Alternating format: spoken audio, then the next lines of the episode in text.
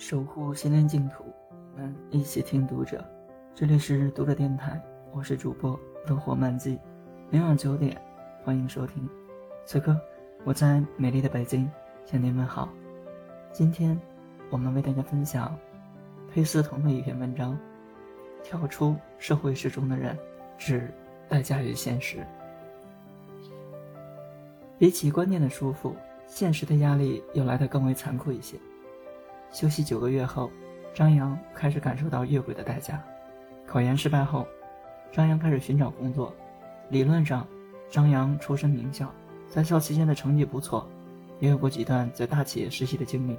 但他发现简历上近一年的空窗期抵消了他所有的优势。错过应届生校招的他，只能和有丰富工作经验的应聘者一同参加社招，而他显得没有任何优势。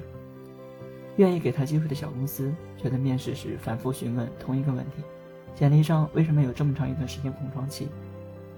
刚开始，张扬会努力地为自己编好几个好听一些的理由，后来张扬被反复的质疑问烦了，直接自暴自弃地说：我就是不想一直这么卷，我想给自己放个假。面试官沉默半晌，给了他一个模棱两可的回复：现在的年轻人就是有态度。接着便再无下文。王珂也有相似的经历，在决定去哈佛大学读研之前，王珂曾有两年的时间为自己谋求新的职业道路。他投出近两百五十封简历，面试过千几百家的公司，但最终都收获寥寥无几。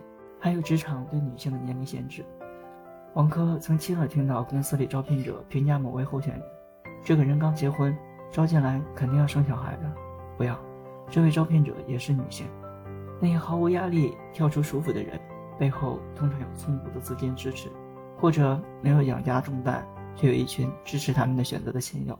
他们有勇敢的资本，但更多的人可能像王磊一样。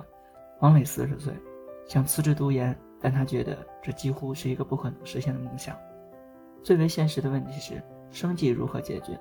作为一名背负着房贷、有两个孩子的已婚男性，王雷没办法抛下赡养家庭的责任，只为追求自己的梦想，这也太自私了。